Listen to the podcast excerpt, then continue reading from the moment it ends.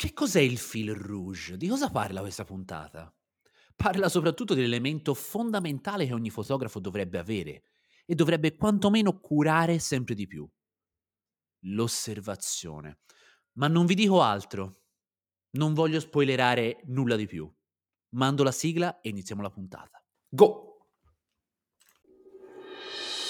Fotografia, vita, ispirazioni e molto altro. Io sono Federico Cutuli, fotografo professionista da oltre 10 anni e questo è The Freak Show. Benvenuti! Ciao ragazzi, bentornati su The Freak Show, buon lunedì, buon inizio settimana. Come state? Allora, intanto devo dire due cose. La prima, mi avete chiesto in privato se tutte le foto che io utilizzo per le locandine, per locandine per, per la pubblicità appunto delle, de, del podcast sono foto mie o, no?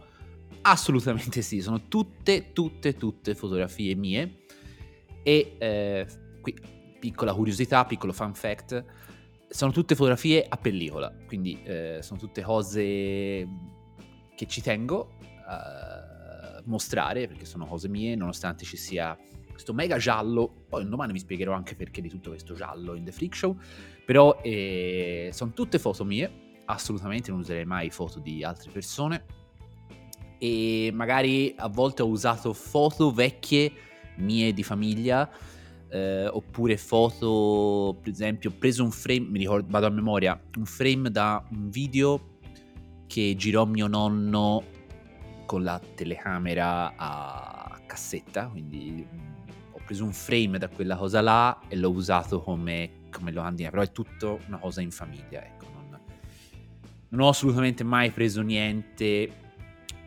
eh, da fuori. Ho usato foto all'inizio di mio nonno e ne avrò usate due o tre e il resto è tutta roba mia. Quindi questa è primo, la prima curiosità da, mm, da colmare L'altra cosa che volevo dire è che volevo ringraziarvi perché la scorsa puntata, quella sul valore di un no, eh, è stata super ascoltata e chiacchierata.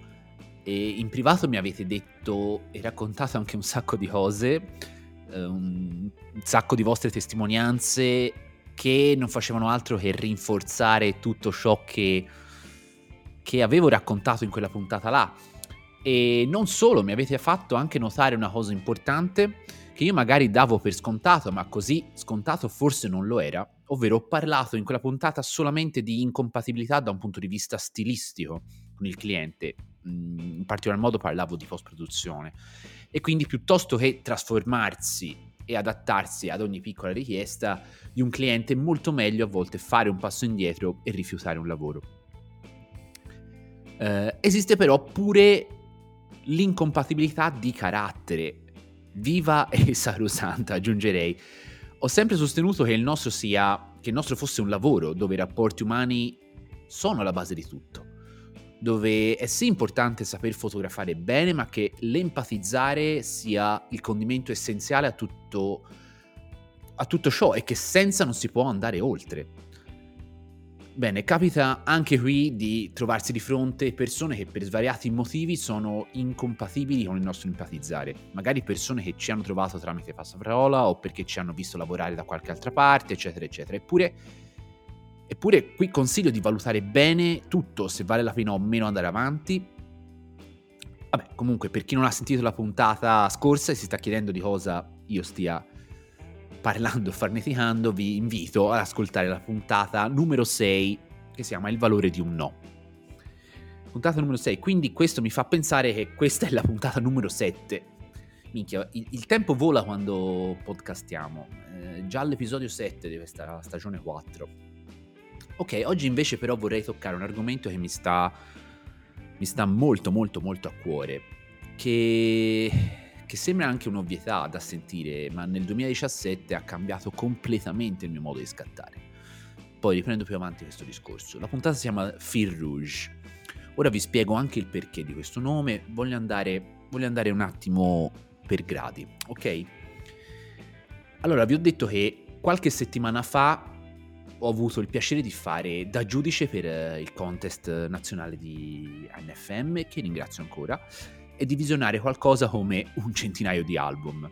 64 li ho proprio giudicati io da giudice, le altre 40 facevano parte di un altro contest, le ho, le ho valutati e visti insieme, insieme a Roberto su Twitch, sul nostro canale La Svolta, quindi alla fine ho fatto, ho visto qualcosa come un centinaio di album, ok?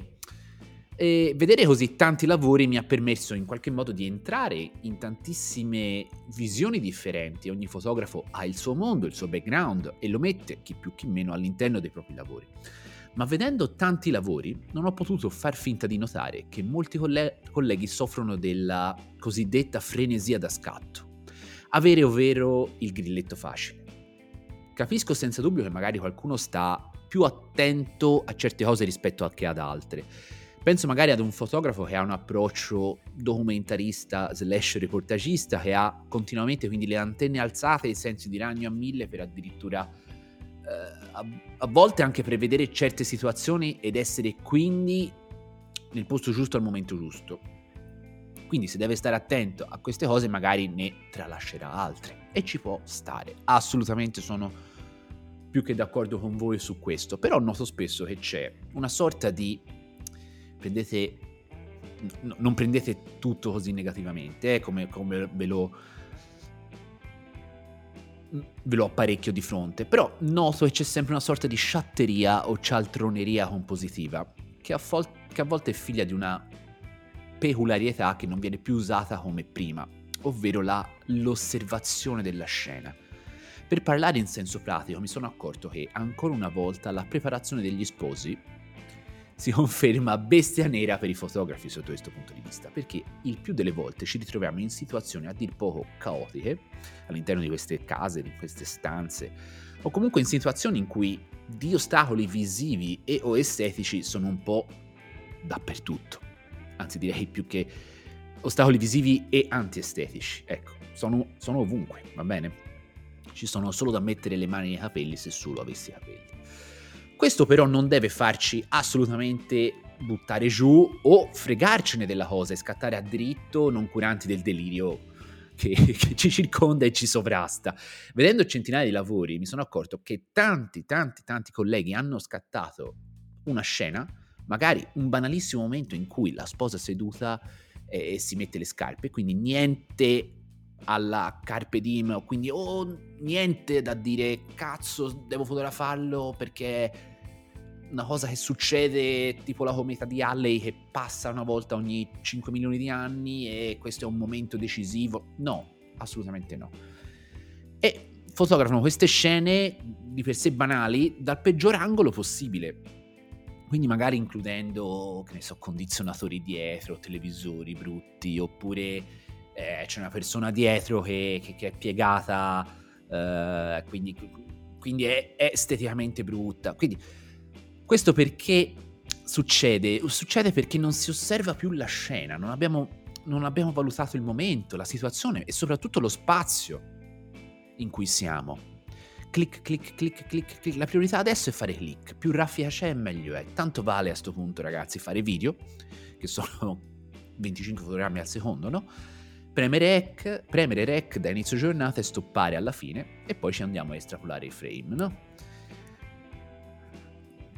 Già fotografando il 90% ci mette una vita a consegnare i lavori, figuriamoci a fare così. Va bene. Il click, torniamo al click. Il click è l'ultimissima cosa, il click del nostro shutter, che dobbiamo fare. Il nostro è un lavoro di valutazione, ragazzi, di osservazione. Oscar Wilde diceva, il guardare una cosa è ben diverso dal vederla. Non si vede una cosa finché non se ne vede la bellezza. Magari è un discorso di carattere, io non lo metto in dubbio questo. Ci sono persone più impulsive, come dicevo prima dal grilletto facile, che affidano molto, azzarderei tutto allo strumento che hanno in mano, magari una macchina ultimo modello che è in grado veramente di catturare i microsecondi e poi fanno un gran lavoro di selezione dopo. Oppure ci sono persone più pacate, meno impulsive, come il sottoscritto, che anche da piccolo proferivo per esempio pochissima parola, ma mi piaceva tanto osservare le persone intorno a me che discutevano, che parlavano, Ricordo sempre i pranzi domenicali con i miei genitori o i miei nonni, di loro che parlavano, parlavano, parlavano, io ascoltavo, ascoltavo, ascoltavo, non, ma non mi annoiavo mai a sentire i loro discorsi. Nonostante comunque fossi un bambino di 6-7 anni e loro invece parlavano di politica, di fotografia di matrimonio, perché già allora era argomento super caldo, o comunque di argomenti che poco si sposavano con il mio essere bambino. Poi all'improvviso si ricordavano che c'era anche un bimbo a tavola, dopo magari tre quarti d'ora che, che, che, che chiacchieravano, e mi chiedevano, ma te che stai lì come un citrollino in silenzio? Citrullino è proprio gergo quasi pontassievese, citrullino è, è tipo un bischerino, un, un, un coglioncello, no? Ecco. Che fai? Ci guardi e non favelli. No, no, io sto qui che osservo e ascolto. Mia nonna dalla cucina, di là, dalla stanza, che urlava lasciate fare Federico, lui è un osservatore, vi sta tutti giudicando. Ora, al di là dell'aneddoto, ragazzi, osservare è il 90% della fotografia che poi andiamo a creare.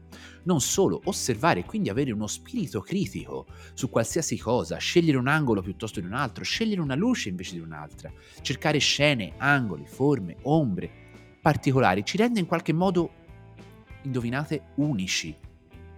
Io ogni volta batto su queste cose perché sono le uniche cose che ci salvano e che ci salveranno ragazzi in futuro. Ci salveranno sempre.